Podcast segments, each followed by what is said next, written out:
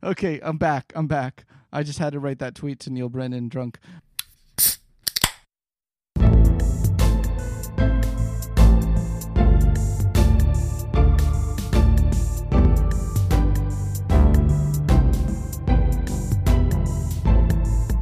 Welcome to Two Psychologists Four Beers. I'm Yoel Inbar. With me here in quarantine, well, not with me, in his own house in quarantine, is my friend and colleague Mickey Inzlicht. How you doing, Mickey? Uh, bored, tired, uh, frustrated. Wow. Okay. Glad things are going so well. Listen, yesterday I forgot myself and tried to shake somebody's hand and they fucking recoiled. So at least I'm assuming you haven't committed any uh, COVID faux pas the way I have. But I feel there's two faux pas there. One is you know, yes, trying to shake someone's hand, but two, even being next to somebody. Like, how are you like loosely practicing uh, uh, social distancing? Well, it was the neighbor who came by to to tell me something, right? And uh, so so we weren't like next to each other, next to each other. We were like a few feet apart. Um, so I guess even that is not okay, right? I don't think we were leaving the six feet that you're supposed to leave. No, definitely not okay. So I'm glad your neighbor recoiled. Uh, I'm just I'm recoiling just you know thinking about you doing that. Yeah, you um, might want to replace me as co-host. This is going to reflect badly on you too. You know. you reflect badly on me in many ways. Uh, so this just added to the list. That's right. It's not the first time nor the last time. Uh, Mickey, would you like to introduce our guest today? You guys are like the Cuomo brothers, for God's sake. Uh, Scott, uh, we have a, we have a, a, special guest with us today. We've got uh, Dr. Scott Barry Kaufman, who uh, is visiting us and uh, going to talk to us all about um, uh, humanistic psychology um, and Maslow and and the recreation of, of Maslow's hierarchy of needs. Um, so Scott is a humanistic psychologist exploring the depths of human potential. he's taught courses on intelligence, creativity, and well being at Columbia uh, NYU, and the University of Pennsylvania, among others. Uh, Scott received his PhD in cognitive psychology from Yale University and a master a master's degree in experimental psychology from the University of Cambridge. Uh, he writes the column Beautiful Minds for Scientific American and hosts the incredibly popular uh, podcast uh, called the Psychology Podcast, which has received over 10 million downloads. So about 10 million more downloads than us, Yoel. Yeah, um, yeah. Uh, so I'm uh, I didn't know that before you said that, and, and now I feel a little ashamed to be in Scott's company, and I kind of feel like I want to just slink off and drink my beer quietly. right. um, Scott has written and edited uh, numerous books, including Ungifted, uh, Intelligence Redefined, uh, Twice Exceptional, supporting and educating bright and creative students with learning difficulties, Wired to Create, Unraveling the Mysteries of the Creative Mind, and a book that I believe was just uh, released uh, called Transcend The New Science of Self Actualization, and, and, something we'll talk about quite a bit. Um, uh, perusing uh, Scott's uh, bio, I, I, picked up a little nugget here that uh, I thought was interesting. Scott is a classically trained vocalist. Um, so he's classically trained in vocal performance and likes to sing musical theater and he also plays the cello. Uh, Scott, if I just asked you to sing something, a couple of bars for, for us right now, would you would you abide us? I'm not warmed up. so no. this this is the moment.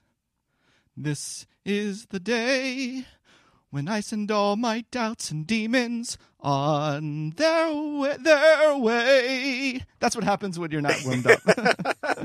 that was fantastic. Um, thank you. I'm, I'm, I'm, so happy you actually abided us there. Um, and let me just say, say one last time. Uh, uh, Scott, uh, finally, is uh, the director of research at the 2E Center, um, uh, which is part of the Bridges Academy, which is a recognized, uh, an educational institute recognized in, in educating students who are considered 2E, so twice exceptional students.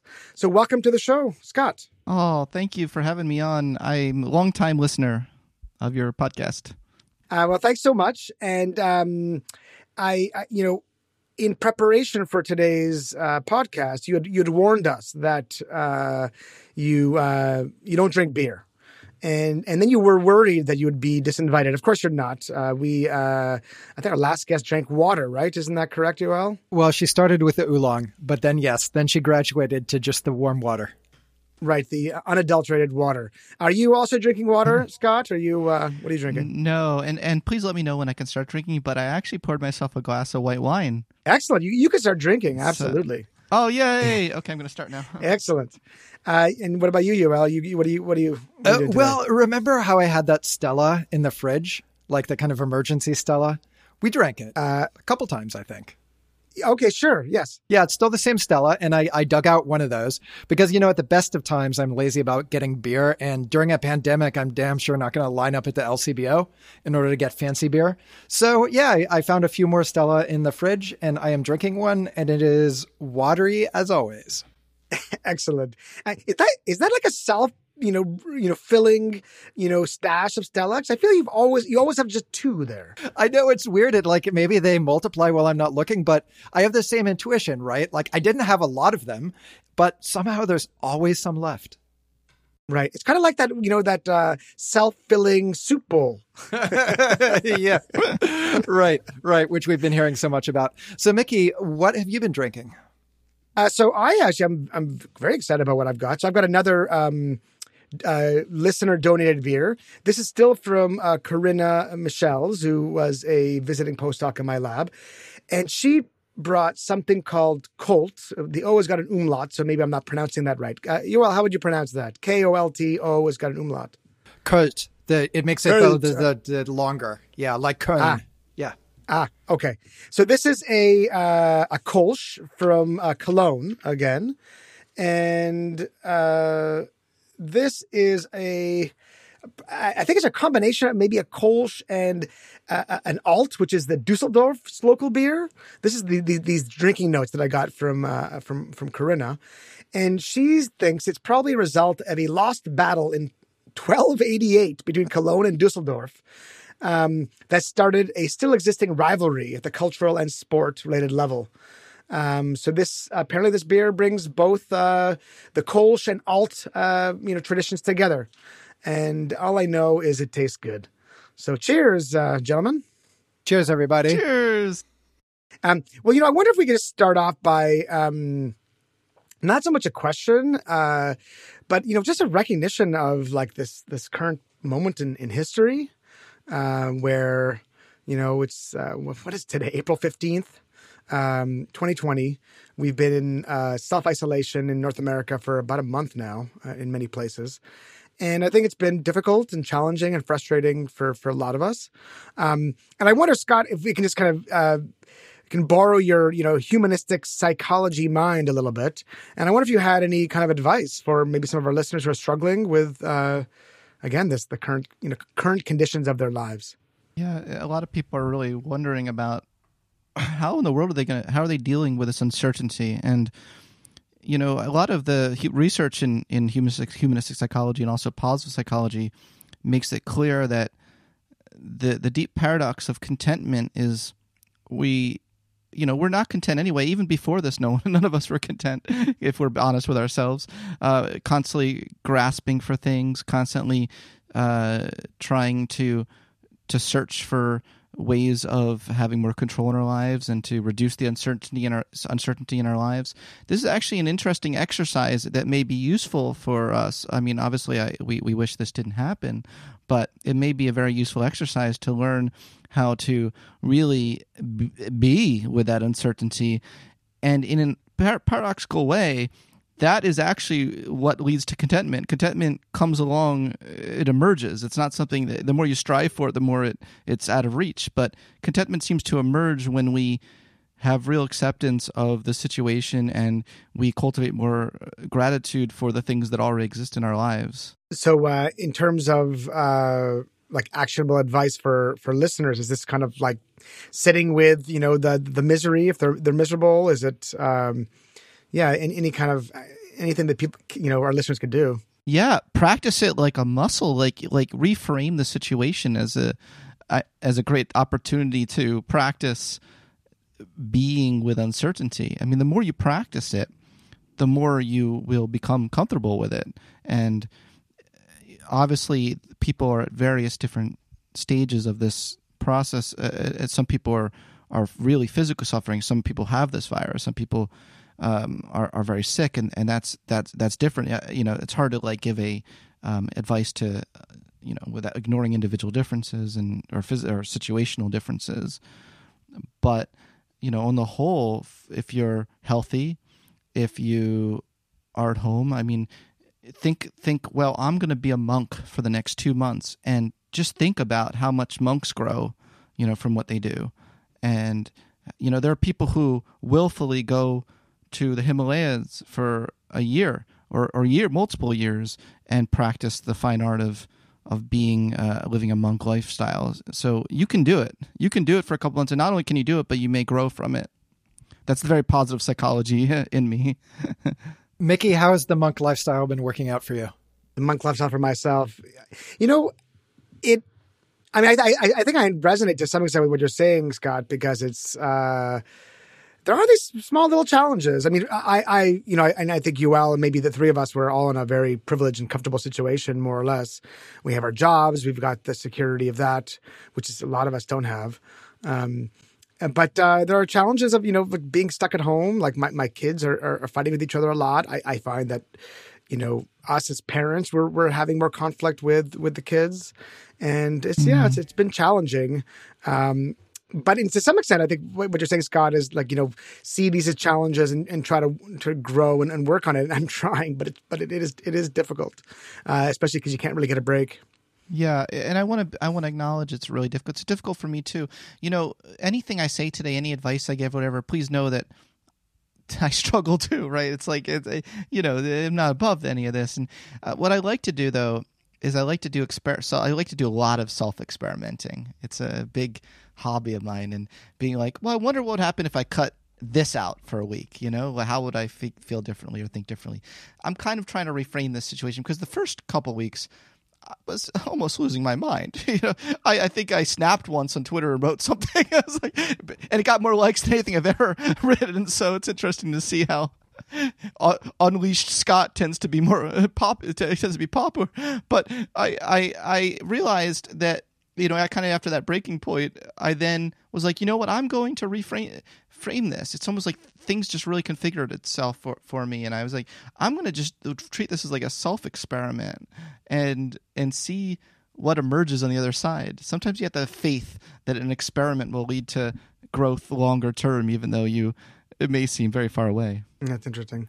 Um, all right, so I wonder. Uh, I, I, hopefully that that is uh, of some uh, comfort to some of our listeners. Um, so I wonder if we can like start, uh, you know, in, uh, with you like in, from the beginning. Like I wonder if you can tell us a little bit about you know your academic background, um, how you got uh, to where you currently are, and I wonder like so. Uh, about a year ago, I read Angela Duckworth's book uh, Grit, and I was delighted to see that you were mentioned in there um, as one of her paragons of grit. Um, so I wonder if you could, yeah, can you tell us a little bit about your background, how you got to, to where you are, and maybe, yeah, keeping kind of Angela, Angela in the back of your mind a little bit. Why were you so surprised that I was uh, mentioned as a paragon of grit? Oh well, I don't know you, uh, and I, but I, I think I'd, be, I'd, I'd, I'd, met you once uh, on your podcast, and I was like, oh, I was delighted. It was a d- delightful surprise. Oh, yeah. I know that guy. Yeah. yeah, I know. I'm kind of joking. you, you, were like Scott Barry Kaufman, a paragon of grit. no. Um, so that's not what it was. Okay. Um, yeah, you know, uh, my my story. Like, where do I even start with this kind of story? Because when I was really really young, even just the first couple of years of my life, I had a lot of fluid in my ears and I had a lot of earaches, and it was very hard for me to process things in real time. And people really thought I was dumb, and my teachers thought you know I was a slow learner because it would take an extra millisecond or two for me to process what they were saying. I, I, mean, I couldn't even hear them really. I had an ear operation to remove the fluid, and um, I was doing quite well.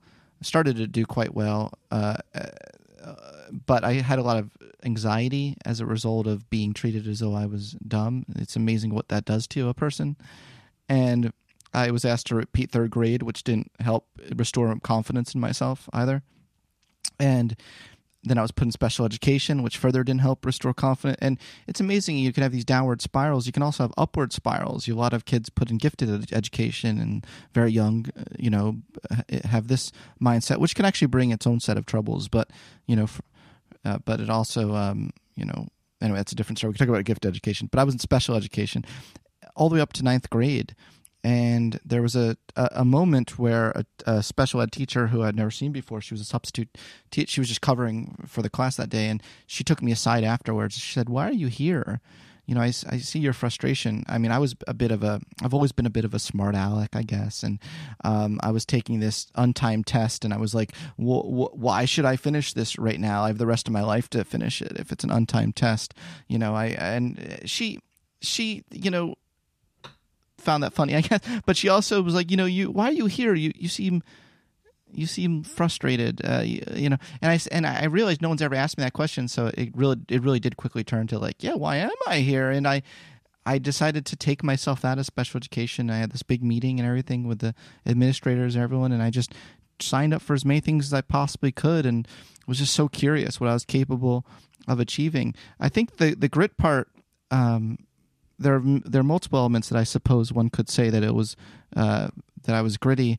Uh, definitely, so I wasn't accepted in, into Carnegie Mellon University for cognitive science. I really wanted to study cognitive science, um, so I went and I auditioned for their opera program instead, uh, and got a partial scholarship for opera, and then.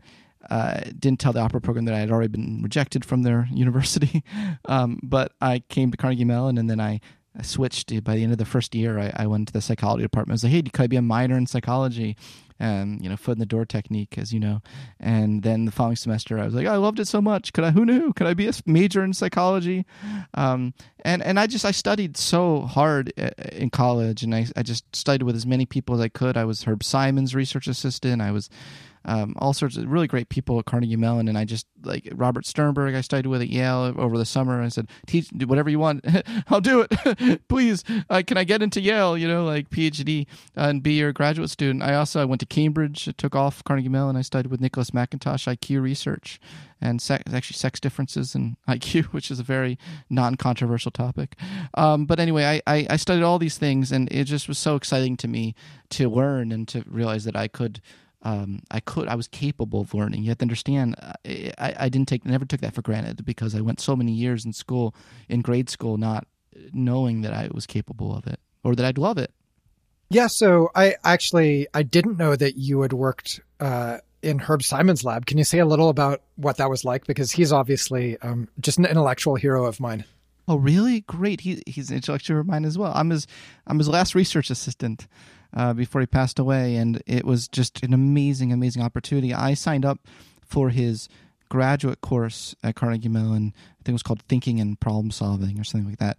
And I was one of the very few undergrads that he allowed to take the class, and I, I mean, I like fell in love with him, if I can say that. You know, like, you know, I just was like enamored. I, I should say I was enamored with him. You know, and the idea, the expertise acquisition approach um, to ability, high ability, resonated deeply with the core of my being because you, you talk about personal melting with the with the sci- the science. I felt as I personally resonated with that approach because I studied so hard to get where I was, and I felt like it could be explained by you know the chunking approach and about my hard work and all that. So that was so good, and um, yeah, and he, he I, I, I did research with him and his his graduate student at the time, and we even presented a paper, um, semantic priming or something. To this day, I don't understand the paper that I was a co-author on. I don't understand. but he was so he was amazing. I mean, I, I, I should talk about him a bit. Um,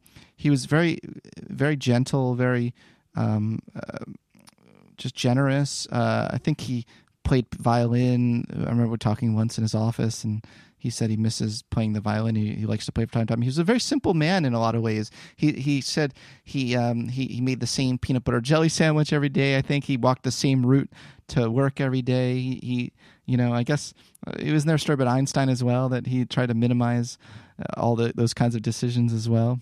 Yeah, that's right. And there's another. Uh, I wish I could remember who it was, but it was a, about a researcher that I really respect who determined the optimal lunch was like a tuna fish sandwich. So he just ate that every day for lunch. I think it's a, some sort of like fixation on the work that just crowds out anything else and a willingness to just like say, okay, well, that, that's not important. You know, I'll just eat peanut butter and jelly or well, whatever. Well, Herb Simon had that, and something that always perplexed me about Herb Simon, though, and, and thank you, you're, you're one of the first people who ever asked me in an interview to tell you about Herb Simon, so I'm excited for this opportunity.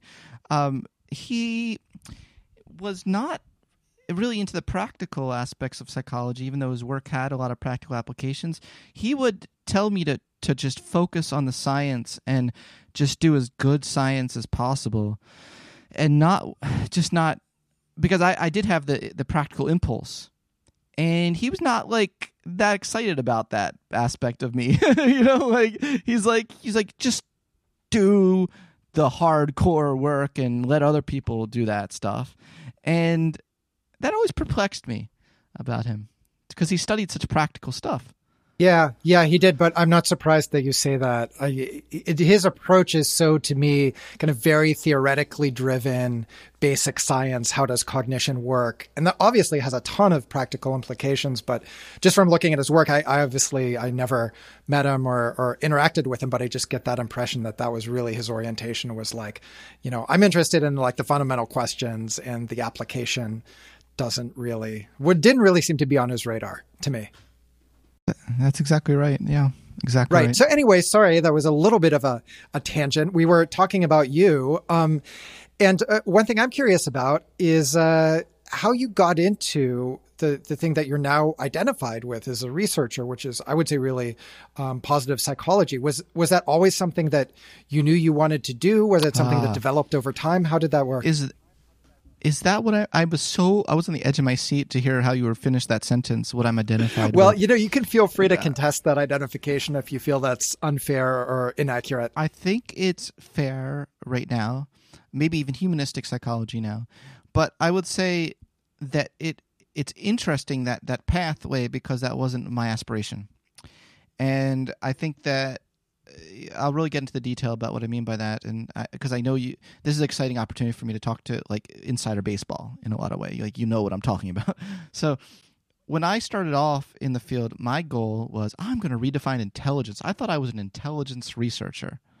I mean, well, well I, to be fair, I was an intelligence. I mean, I am, still am an intelligence researcher. I mean, I publish in Journal Intelligence. That counts as an intelligence researcher. But when I started off, that's what I. That's all I thought I was. I didn't know anything. I'd never heard of positive psychology. That when I started off in the field, didn't even know about creativity research. I was on a mission. I was on a mission to understand intelligence. I just wanted to understand it in all of its manifestations. I uh, just I studied with Nicholas Mackintosh, who, who wrote one of the best textbooks on human intelligence, who is considered a traditional British psychometrician. I mean, a learning theorist, a very traditional IQ research. I wanted to learn all about G, the G factor, you know, of of human intelligence, and so that's what I thought I was. I wrote this book called Ungifted. That was my first book uh, for a general audience called Ungifted Intelligence Redefined. And I was like, in my head, I was like, wow, the intelligence field's really going to embrace this, and uh, and you know they'll they'll like my redefinition, and we'll move the field forward, and we'll change well crickets in the in the in, in, among intelligence researchers uh, and educators liked it educators liked it you know but i didn't move much of the dial uh, uh, to my chagrin in the intelligence field. They were so wedded to iq they're like no it's iq they couldn't they couldn't think outside of iq and i, I wanted them to do so desperately to just broaden their notion of what it could mean to be an intelligent human being even in a scientific way, not in some sort of spiritual, you know, like non-testable way. I, I, I showed data in Ungifted that look, these other stuff are part of intelligence. It, it, my whole dis- my whole dissertation in, in college, uh, in, at, at, sorry, in graduate school was a new theory of intelligence that takes into account the unconscious. Uh, I, I published a paper, Cognition, showing that individual differences in implicit cognition exist, and they are correlated zero with IQ. So I thought they would be so excited about all this and be like, "Wow, there's more to intelligence than IQ," and they were not excited about it.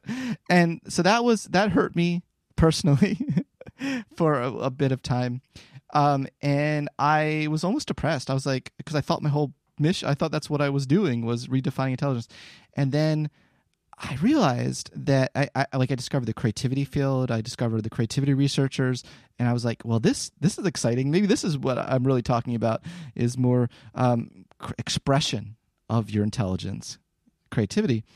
Um, and then I discovered positive psychology.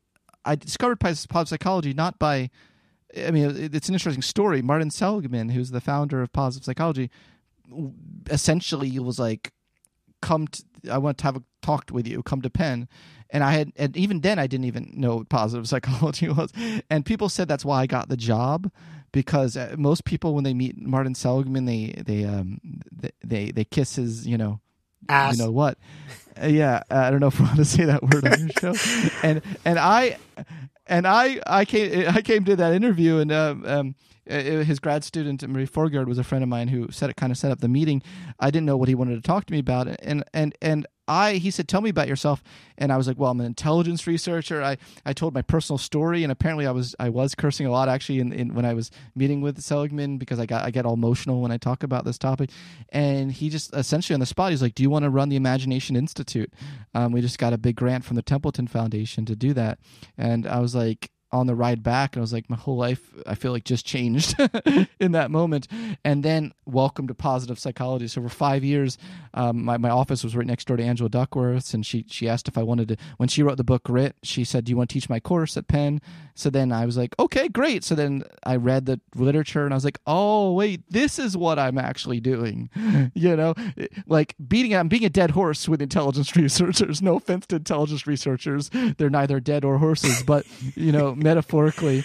Um, that's that's bad. Do you know? Do you know what I'm saying? Yeah, totally. I, I want to. Uh, there's so much there that I, that I want to follow up on, but I wonder if briefly, like, what it, was the response of the kind of uh, intelligence research community? Was it like um, antagonistic, or was it literally no response No. at all? I'll tell you what it was because uh, uh, this is the, the there's a specific example I can point to. Earl Hunt, the legendary intelligence researcher in cognitive psychology, Earl Hunt, Buzz Buzz Hunt, wrote a review of my book in the journal Intelligence. This to me was supposed to be the pinnacle of my career. And the book, it was almost like it couldn't have been worse in the sense that it wasn't bad and it wasn't good.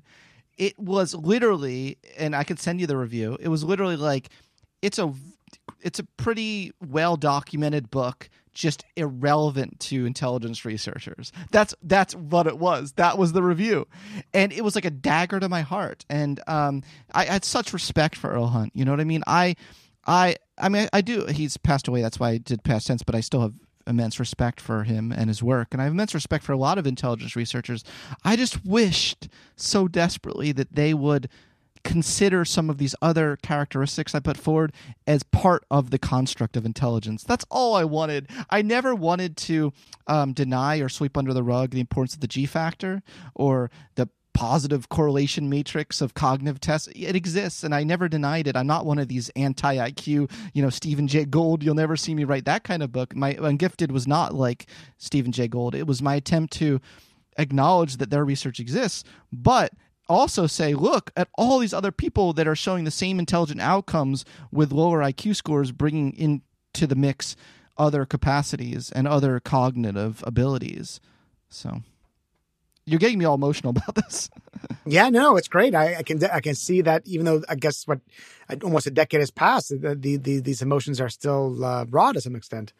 it's Um, raw because when you're a graduate student, all you want to be as a graduate student, you want to be accepted by a by a particular nerdy specific community.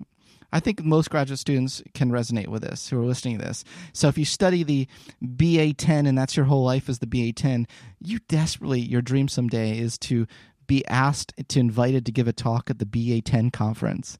That's all you care about in your life, you know? So I was that grad student was like, "Oh, I really hope that intelligence researchers like my new theory of intelligence," you know? Yeah, I, hear that. Um, okay, so uh, uh, another thing that you said in the previous answer was uh, how you uh, kind of became or became identified with positive psychology. But I noticed in your website you don't call yourself a positive psychologist; you call yourself specifically a humanistic psychologist. So maybe Yeah. we could start by uh, like you know what is humanistic psychology, uh, and then related. Yeah. Is there any difference in humanistic psychology and, and positive psychology, or, or are they just a, a new a new rebranding? Great. Great. And this relates to everything we were just talking about because my whole journey was to discover that that was really my identity. You know, it's like the intelligence phase was like the teenager phase where I snuck out the window and, and hooked up with a bad boy um, and realized that wasn't really me. And then you know uh, the weirdest metaphor ever in the history of your podcast probably but but i hope that makes sense to us to at a certain level. I we go through our lives trying to find what suits us what what what identity are we you know what what really resonates with us. And the reason why i think i always was a humanistic psychologist and didn't know it you know um and and and and i'm glad i discovered it is because humanistic psychologists are interested in the whole person they're interested in how we can deal with the paradoxes of human existence and find some sense of integration of all that we are. And I went through phases before I, I before I settled on the identity of humanistic psychology, and I may not settle the rest of my life. Who knows how life grows and I develop.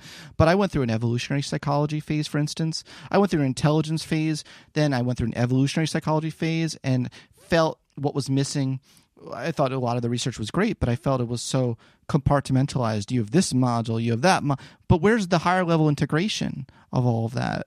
You know, um, intelligence research. Research. I was like, well, how? Could, why would we separate one aspect of our being, one characteristic, IQ, um, which we can, we can compare between people, but within a person, you can't strip that away from the context of the rest of who you are. That doesn't even make sense from a within person perspective. So, what I like about the humanistic psychology perspective is it really focuses on the person. It doesn't focus um, so much on. Uh, on in, I mean, I'm interested in personality and individual differences, but it's interesting. Like, like I'm really into the whole trait personality approach now as well, which is an emerging uh, aspect of personality psychologist. Uh, of sorry, of personality psychology. Like William Fleeson's work, for instance, I think it's very. I tried to show um, that it's compatible with humanistic psychology thinking about human nature, and we that's the direction we need to to move more in. Scott, I'm glad we're going in this direction. I, I was hoping that maybe for those of our listeners who aren't really familiar with what humanistic psychology is.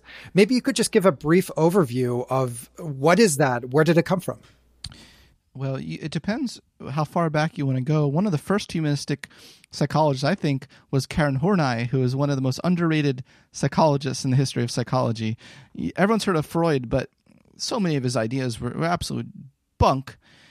You know, Karen Horney came along and was like, you know what, Freud, you're a chauvinistic pig, and and I'm going to present a feminist psychoanalysis that shows also a positive aspects of human nature. Shows that that there are these naughty sides of ourselves, so to speak, but that's not there.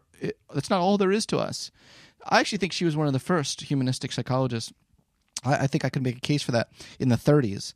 And I also think uh, Alfred Adler was one of the first humanistic psychologists. He came around as well, and he broke off from Freud and he argued we I think that we have social interest. I think he called it Geschuppemoffel or something. It was a German word. Uh, he had a word for it. It means social interest. Um, and then uh, and then we of course we have I, I, think Carl Carl Jung would be part of that. Uh, so the, that kind of movement. And then and then in the 50s and 60s you did have psychotherapist Carl Rogers, uh, Abraham Maslow, um, Rollo May, who's also very underrated. Um, you had a certain cadet of people, uh, Erich Fromm, uh, who wrote The Art of Loving. Uh, you, you have these individuals coming together and creating, starting a humanistic movement, which unfortunately only lasted a decade or two, and which I, I think it's time to bring back. Yeah, so maybe this is a good time to ask you about this. As somebody who doesn't know a lot um, about this area. So, like, I'm familiar with some of these names and maybe the like most famous works. Um, I've gotten the impression that mainstream empirical psychologists think of this as some somewhat kind of like woolly, hippy dippy. You know, Leon Festinger famously said about Maslow, that guy's ideas aren't even wrong right? So like, and it, what he meant by that, it's, it's just not empirical. It's not testable. Yeah. I don't know what to do with it. Right. And, and so like, do you, do you feel that? And yeah, what is your, what's your take on that? I agree, and, and and that's why I set up this mission to scientifically test those ideas. Um, the book Transcend that came out last week is the culmination of uh, many studies.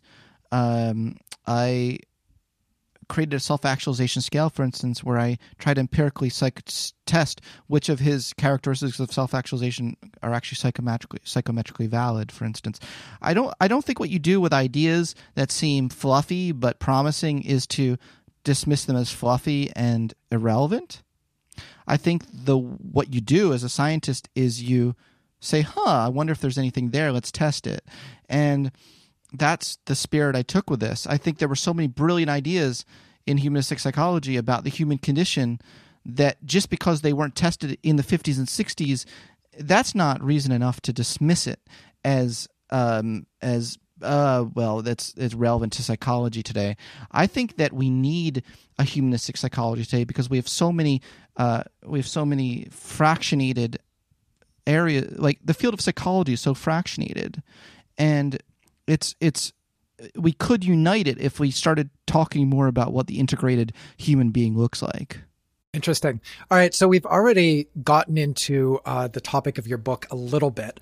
I'm going to propose that we take a quick break. Um, I could grab another beer, um, and then oh. I would. Uh, Maybe I'll you can refill your wine, Definitely.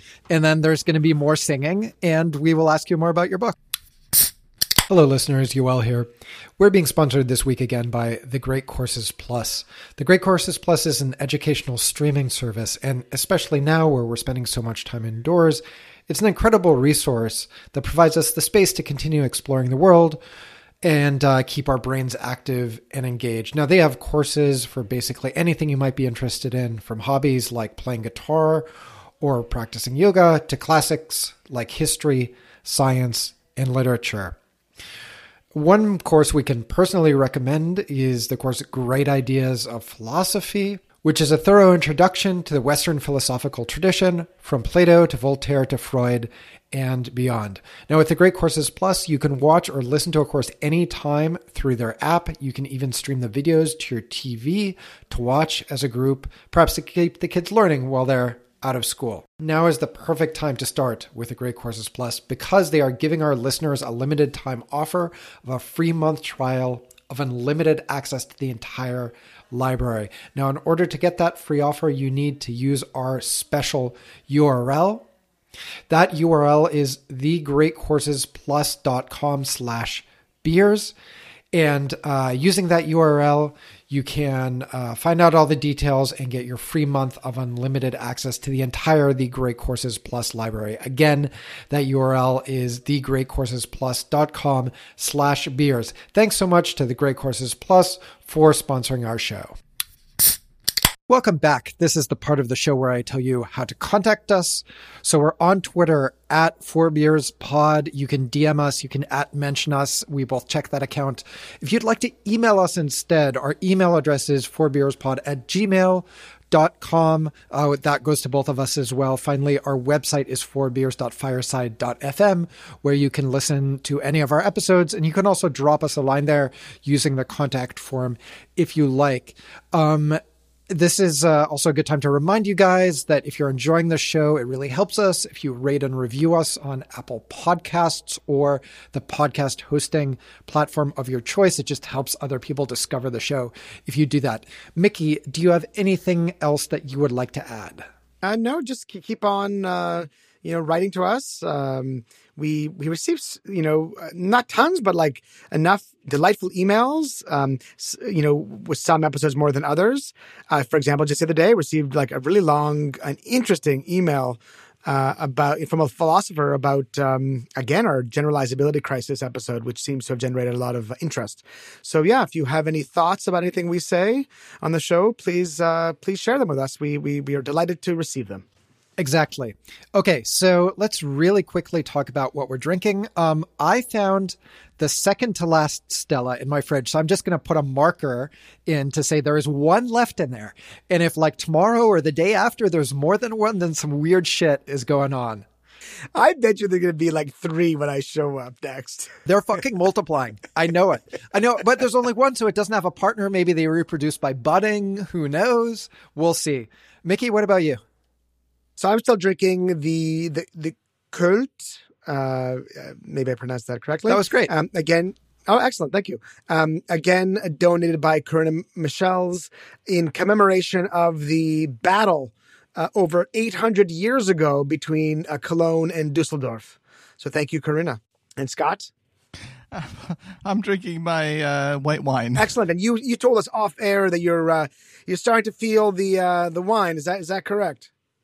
It's really starting to hit me. I, I don't drink that often, but I will say I'd say that not to paint myself out to be a saint in any sort of way, but I will say with this coronavirus, uh, uh, quarantine, I've been I've been drinking a, a, little bit more frequently, but it just it it just goes right to me, and it, it's gone to me. huh. It's gone to me. So I don't know what you're going to get out of me uh, the rest of this episode. All right, let's get back to uh, to talking about self actualization and Abraham Maslow and uh, you know his hierarchy. The higher, the higher needs, the higher forms of our needs. Y- yes, exactly.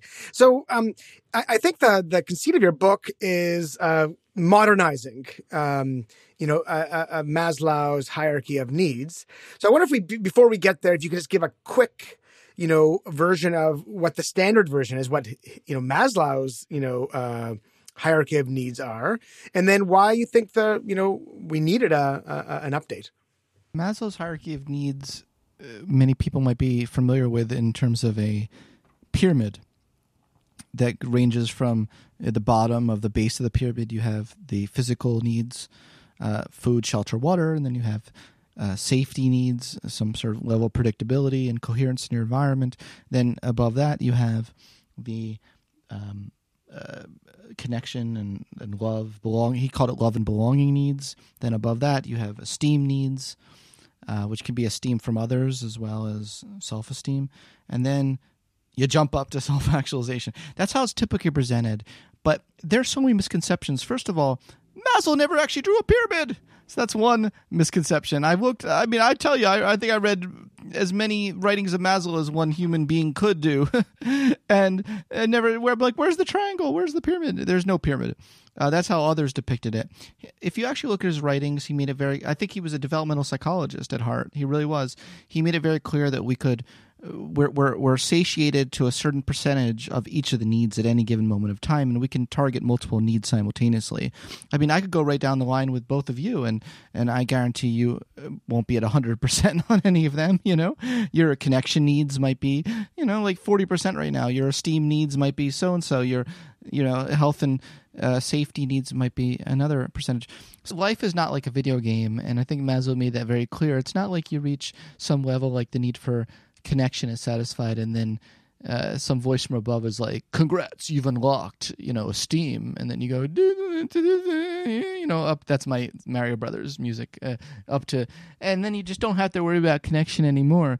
It, Maslow is very clear that um, we can be deprived of any of these needs at any moment in time and when we're severely deprived of them, it's it's a worldview. So each of these needs, the deprivation of each of these needs, is associated with a worldview, a particular worldview. So when we're very severely hungry, everyone looks like a hot dog to us. You know, we walk around, you know, looking for where's the food, where's the food, um, or if you're vegetarian, where's the broccoli, where's the broccoli, you know, and then you go up to level of need, and let's say you're severely deprived of connection, which a lot of people are right now you know, in this environment. I, will say I, I felt uh, the pangs of loneliness the other day. I, I admit it. There's the alcohol talking, right? I, I'm human. There, I admitted it. And I, I took a run and I, anyone that I saw, I was just like, "Hey, how you doing? Hope you have a good day." I just had the craving to connect with another human being, and so we can feel this. And I think that we can that that's what humanistic psychology is about is about rallying around common human needs that even if we're not deprived of it at that moment, we can still have empathy for someone who is deprived of it because we know that we could be deprived of it at any at any moment in time. Um, did you want to know my revision though? Yeah, yeah, I, I definitely want to hear. Uh, so that a good summary. That's that's fantastic. And then, yeah, wh- why do you think it was uh, needed to be revised, and how did you revise it?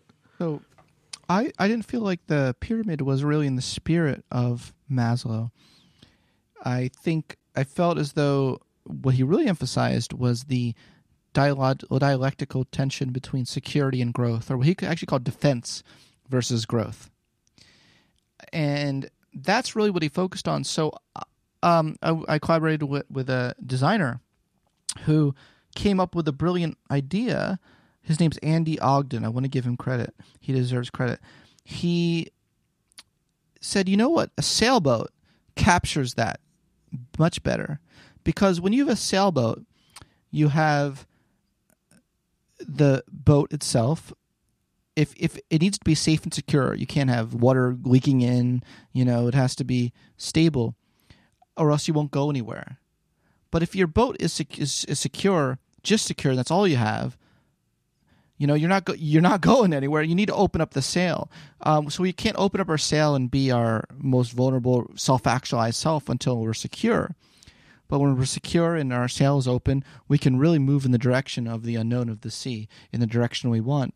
But there's still an unknown of the sea, and we're all, and also we're all in the same sea. You know, we all are in our boats going in our own direction, uh, but we're all in the unknown of the sea. And right now, I think that these ideas have more relevance to than ever because of the pandemic. We really are seeing how much we're all in the same sea, and maybe in a lot of ways we're all moving in the same direction right now. So you've written this book obviously for a, a popular audience, right? Um, and so No, I wrote it for intelligence reasons. I'm just joking. yeah, because they're uh, so receptive to your ideas. Um, so I, I guess like part of that is you're hoping that people will will get something out of it, right? So obviously part of it is just the intellectual interest and the ideas and the life of Maslow and so forth. But I think also part of the promise there is we're going to give you something you can use, right? This is going to improve your life and. So I'm curious, like, how you expect people to to use this? Like, what do you see this? How do you see this making a difference in the way that, you know, people who aren't academic researchers um, choose to live their lives? Yeah. Well, I really do hope it changes people's lives or, or, or influ- influence how they live their life because a big part of the book is our, our capacity to have some sort of uh, management of our uncertainties in life so that we can grow. This tension between safety and growth ultimately we need to leave the safety aspect and acknowledge that we only grow when we get out of our, outside of our comfort zone. We only grow when we can transcend that need for safety. And I think that this book offers a lot of insights on how to do that. I, I have a whole appendix of exercises, practical exercises one can do. But a lot of the book is also about a lot of personality tests that use psychometrically uh, validated personality tests. Um, so much of so much of it is is of the book is really helping people really get to know who they are and not just the positive sides themselves. I have I have I have dark triad tests, for instance. I have narcissism tests. It's to acknowledge we all have all of this within us, and to accept it and to have a full acceptance of our whole self so that we can grow. Um, so, you know, in reading uh, parts of your book, I noticed a couple of um, interesting, uh, I would say, sharp kind of words about about certain, let's say, common practices. Uh, uh, so, for example, I noticed that you um, you kind of picked on mindfulness a little bit uh, in, in, a couple couple of spots, and I don't think you meant it as like the whole enterprise is uh, is not worth anything, but more the way it's practiced uh, in the West, kind of maybe in a shallow manner. Um, so, have you? I mean, do you have a beef with, with you know the way mindfulness is practiced, or is it, is it? Am I just picking up on the wrong thing and projecting my own uh, my own disdain? Uh, do do I have a beef with mindfulness yeah, and how it's practiced? Yeah, in terms of the way it's practiced, or not really. Do, do you get that? Do you get that sense from me? Well, a little bit. Like I said, in, in the book, uh, there were a couple of sharp words for you know people doing downward dog in the morning, people meditating. Oh, I see. Oh, um, I see. I see. Okay, I didn't want to. I didn't want to hate on yoga people or meditators uh, because I'm a meditator for for for for uh, Christ's sake. But um, I, I want to be very clear that what I was criticizing was those who think that a single meditation session or that a, a yoga will compensate for their deep insecurities will somehow be a man a magic panacea. Um, some people call this spiritual bypassing, uh, is a term I learned after I wrote the book, but that's what I was talking about there was spiritual bypassing. People trying to transcend on a faulty foundation. Uh, Maslow called it pseudo growth. And I think a lot of people do have a lot of pseudo growth. They think they're enlightened now because they are doing these spiritual practices without actually trying to address their deep traumas um, integrate their naughty bits into themselves. Uh, you know, th- ignore. They think that if they just ignore it, it'll go away. You know, uh, they they think they're just enlightened now. And and and what I really try to focus on is the integration of all of this. So I certainly was not hating on yoga or meditation. I I do actually try to cultivate a, a mindfulness practice. I'm, I'm going through the Sam Harris Waking Up app right now, by the way, um, uh, for the record, and uh, I find it very very helpful. Yeah. So while we're on this topic, um, one thing that struck me a, a bit reading uh, the the first part of your book is it, it, seems like there is a bit of overlap between humanistic psychology and Buddhist thinking. Um, and you even used the word grasping earlier, um, which jumped out at me because I know that that's a, a term from Buddhist thought, right? And how they talk about desire um, and wanting to, uh, things to be a certain way or um, wanting. Uh, well, physical possessions, um, physical comfort, but also, well, esteem from other people, um, acclaim, uh, love, all of that stuff. I, I, think in, in Buddhist thought would be considered to be something that, you know, you should, you should be okay with. Sometimes you have it, sometimes you don't. Right. And it, so yeah. I, I wonder if you can say a little more about the, the overlaps and maybe the differences between those two ways of thinking. So I think there's a, a, real strong connection between Buddhist philosophy and humanistic psychology. I think when you look at the history of human, uh, we look at the humanistic psychologists in the 40s and 50s and 60s, they were deeply, deeply influenced by the existential psychologists. Um, well, I should say the existential philosophers. Um, they were very interested in existential philosophy, but they were also were very interested in Buddhist philosophy. Abraham Maslow, in particular, towards the end of his life, when he was formulating his theory of transcendence, uh, was very interested in Eastern philosophical notions of self transcendence. Uh, he had co opted a term that his East Indian colleagues, U. A. Asrani, referred to as the plateau experience. So many people are familiar with Maslow's notion of the peak experience, but Maslow, towards the end of his life, thought transcendence was really about, all about the plateau experience, and that was about seeing the miraculous in the everyday life and in the everyday world. Uh, you, you, know, you really can you can trace a lot of his ideas in his book, uh, "The Higher Reaches of Human Nature." His last one of his last books he wrote. Um, you can trace a lot of it, uh, it to Buddhist thought influencing his thinking, for sure. Absolutely, it's it's undoubt, undoubt, un, non doubt. Uh, maybe it's a follow up, quick follow up on that. Uh, so we've been talking. The, the, the, title of your book is Transcendence. We've been talking about you know this this thing that people might want to strive for, this transcendence. So what do you mean by that? What is transcendence? Transcend what? What a great question, because Maslow actually wrote an article, twenty three, I think, definitions of transcendence. He was not. I mean, he actually was a very nuanced thinker. He he wasn't like a, you know, the five hacks to you know, he wasn't that kind of guy. And when you actually look at his writings, he's like, look, there's many ways we can talk about transcendence. We can talk about transcending of the ego. We can talk about dichotomy transcendence, which means transcending a lot of false dichotomies we have in our society, like selfishness and unselfishness, you know, um, good versus evil, male versus female. You know, we can transcend false dichotomies. Um, he, we can, we can, there's so many different ways that we could transcend things. How does SBK, or my friend, as my friends call me, the notorious SBK, how does he define it? And as I do in my book, I define healthy transcendence as the um, what, what's my definition? The harmony. Here we go.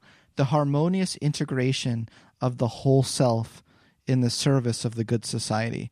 So the way I define healthy transcendence is being able to integrate all these different aspects of yourself so they're not fighting with e- with each other. So you don't have this side here that's guilty of this side that's that's in this side that eh, wants to do good but doesn't like this side et cetera et cetera. You really have a harmonious integration of your whole self and you put it out into the world in a way that makes it a positive impact on the world. That's how i view transcendence. I view transcendence not as um, being above others, but being having closer to unity with the rest of humankind, so that the the boundary between self and world disappears. What is good for you is good for the world. That's how I view transcend healthy transcendence. So I uh, I've been thinking about something that you mentioned earlier, which is in in passing, uh, you talked a bit about narcissism. This is an aspect yeah. that's a, in in many of us, um, and I know that you've done some work on narcissism, and this this is always kind of a topic that I found just to be kind of personally interesting. I have no professional really engagement with it at all, but I just I just find this to be kind of a fascinating set of personality traits. So, can you say a little more about the research that you've done there? So, I've I, I have studied narcissism. It's a topic that interests me very much, uh, and what I'm particularly interested in is the fact that there are different facets of narcissism that people might not realize. So I'm really interested in vulnerable narcissism. I think it's been really understudied in the field of psychology. Um, I've been publishing some papers with my colleagues on vulnerable narcissism and showing that it has different correlates. It has more of an implication for maladaptive behaviors in life. So grandiose narcissism is the it's Trump. I mean, a lot of beat around the bush. okay, yeah, okay. It's the it's the the braggadocio, you know, uh, uh, uh, chest thumping narcissist. Uh, I'm great. The person who uses the word great every three words. That's the grandiose narcissist, or the someone who scores very high on grandiose narcissism. But the vulnerable narcissist, or the the person, it's a continuum. So I shouldn't say. I should say the person who scores high in vulnerable narcissism is the person who thinks that they're entitled to special privileges because of their fragility. Um, that they don't think that they're great. They actually have self esteem issues, deep self esteem issues, where they don't view that they view themselves as fundamentally almost worthless. But at the same time, it's a very paradoxical trait because they view themselves as worthless, but they also, at the same time, demand respect and um, and special privileges, and their entitlement is very high. It's very interesting, and, and from a developmental perspective, they both forms of narcissism um, are developed in separate paths. So the grandiose narcissist, the person who scores high in grandiose narcissism, tends to uh, have grown up in a family where they were told they were great constantly. Maybe they had a father who constantly said, "You're great, you're great." But the person who scores high in vulnerable narcissism, the, the, the vulnerable narcissism as an, adult, tended to grow up in environment. Maybe there was abuse, maybe there was emotional abuse, maybe there was physical abuse. Maybe um, you know there tended to be a lot of trauma, um, and there's a very interesting link in the literature that no one talks about because it's a bit controversial, but I find it very very fascinating between trauma in childhood and high scores on entitlement questionnaires in adulthood. Isn't that very interesting? Interesting. I mean, you know, when people talk about these like childhood experiences, adult uh, behavior studies, I always go first to genetics. That's just kind of where my mind goes. So I'm like, yeah, you know, maybe entitled jerks are jerks to their kids, and then those kids end up being entitled jerks. Well, I have a footnote about that. You're right. There is a genetic contribution to both vulnerable narcissism and grandiose narcissism, and and and so for instance there is a genetic contribution that's obvious with vulnerable narcissism. So not everyone who's treated um, so if you're if you have the genetics to predispose you to vulnerable narcissism and you have a vulnerable narcissistic parent that interaction is fascinating because you're constantly resenting what your parents is saying to a much larger amplified degree than someone else may respond to the same environmental stimulus. So for sure, genetics there is going to play a role in predicting the amplification of that environmental variable. Nevertheless, I, I, put in the footnote. Even when you control for genetics, you still see environmental variables matter. So, so it matters that you have the parent who's constantly egging you on, so to speak. Does that make sense? Yeah, yeah, absolutely. Um, Mickey, I'm keeping an eye on the time here, but I think you maybe you want to get one more question in before we start to wrap up. Yeah, maybe I'll get one more question, and then yeah, we'll uh, maybe we'll wrap it up. Um, so completely by coincidence, uh, as I was, you know, I happened to stumble upon a paper uh, by Doug Kenrick and and uh, colleagues at Arizona, I believe Arizona State, uh, from 2010, where they too tried to um, reconstrue or reconfigure uh, Maslow's hierarchy of needs, um, and but they they they you know went at it from an evolutionary perspective, um, yeah. and you know the top uh, of their hierarchy is very different than, let's say, the top of top of Maslow's or of yours. Their, their top is parenting, mate retention, Yes. a lot of sex in there. Um, Yeah, and I'm not a, as you can probably imagine, I'm not a great fan of their model, and I I think that humans aspire, the human whole organism aspires to more than parenting being the pyramid of human motivation.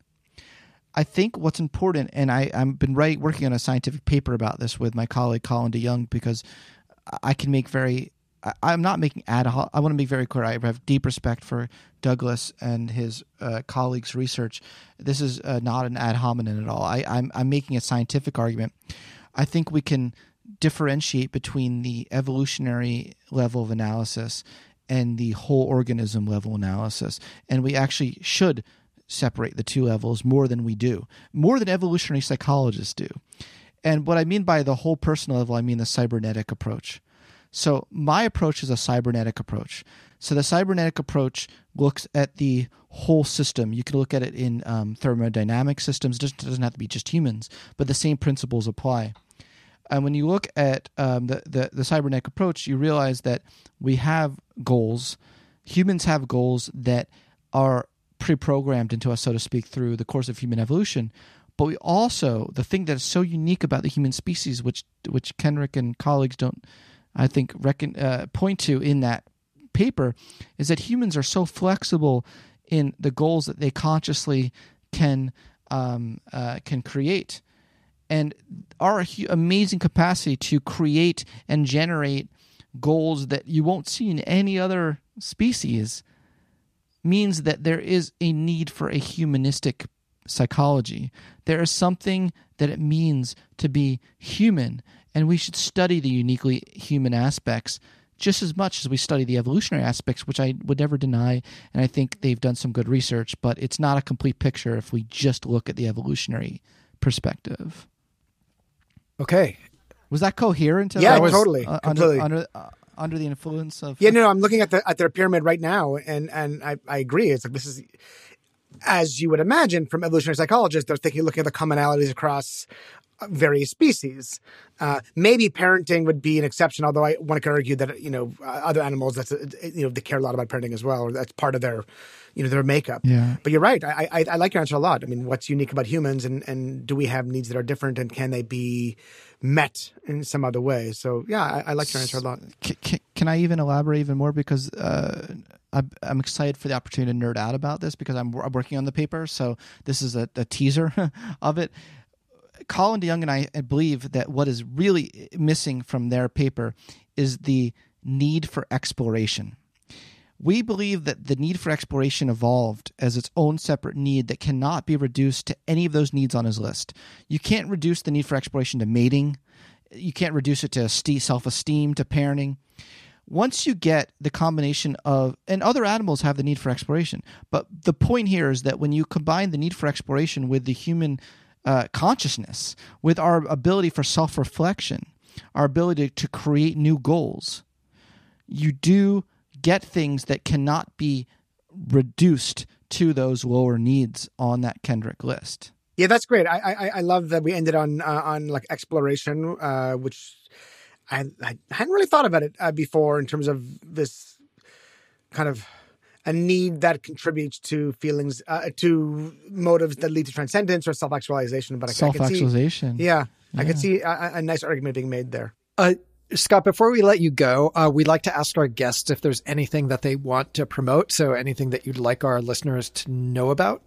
Um, I want to say first of all, thanks for nothing for getting me uh, slobbered. You're very welcome. um, uh, second of all, um, you know, I, I hate promotion, and my book is out, and my publisher like they're like promote, promote, promote, and I look forward to like this month being over, where I can maybe go like a moratorium on using the word Abraham, the name Abraham Maslow for maybe a month. Can I get like a month without saying his name? But right now, because I'm still in the thick of it, and I do believe in my book. I, I want to say even under the influence of alcohol, I still love my book, but I I do want to transcend my book someday. Um, is that um, I have a book out. Okay, woo! That was a really long-winded, drunk way of saying I have a book out called Transcend: The New Science of Self-Actualization, which I recommend you read. I think it can help you uh, transcend the moment. Um, ScottBarryKaufman.com. I got the Psychology Podcast. I got my column at Scientific American is called Beautiful Minds, and I just try. I'm trying to take my Instagram level uh, game. I'm trying to take my Instagram game to another level. So please follow me on Instagram at uh, ampersand uh, Scott Barry Kaufman. Amazing. All in and we will Yeah. we will put all of those links in the show notes as well in case listeners want to look there. So Scott, again, thanks so much for joining us. Thanks for really taking the drinking part of this podcast seriously. I, we do appreciate that. Very much appreciated. Mickey is so, so thrilled much. right now. He just he always wants guests to get drunk. And I mm. think you're the drunkest of any guest.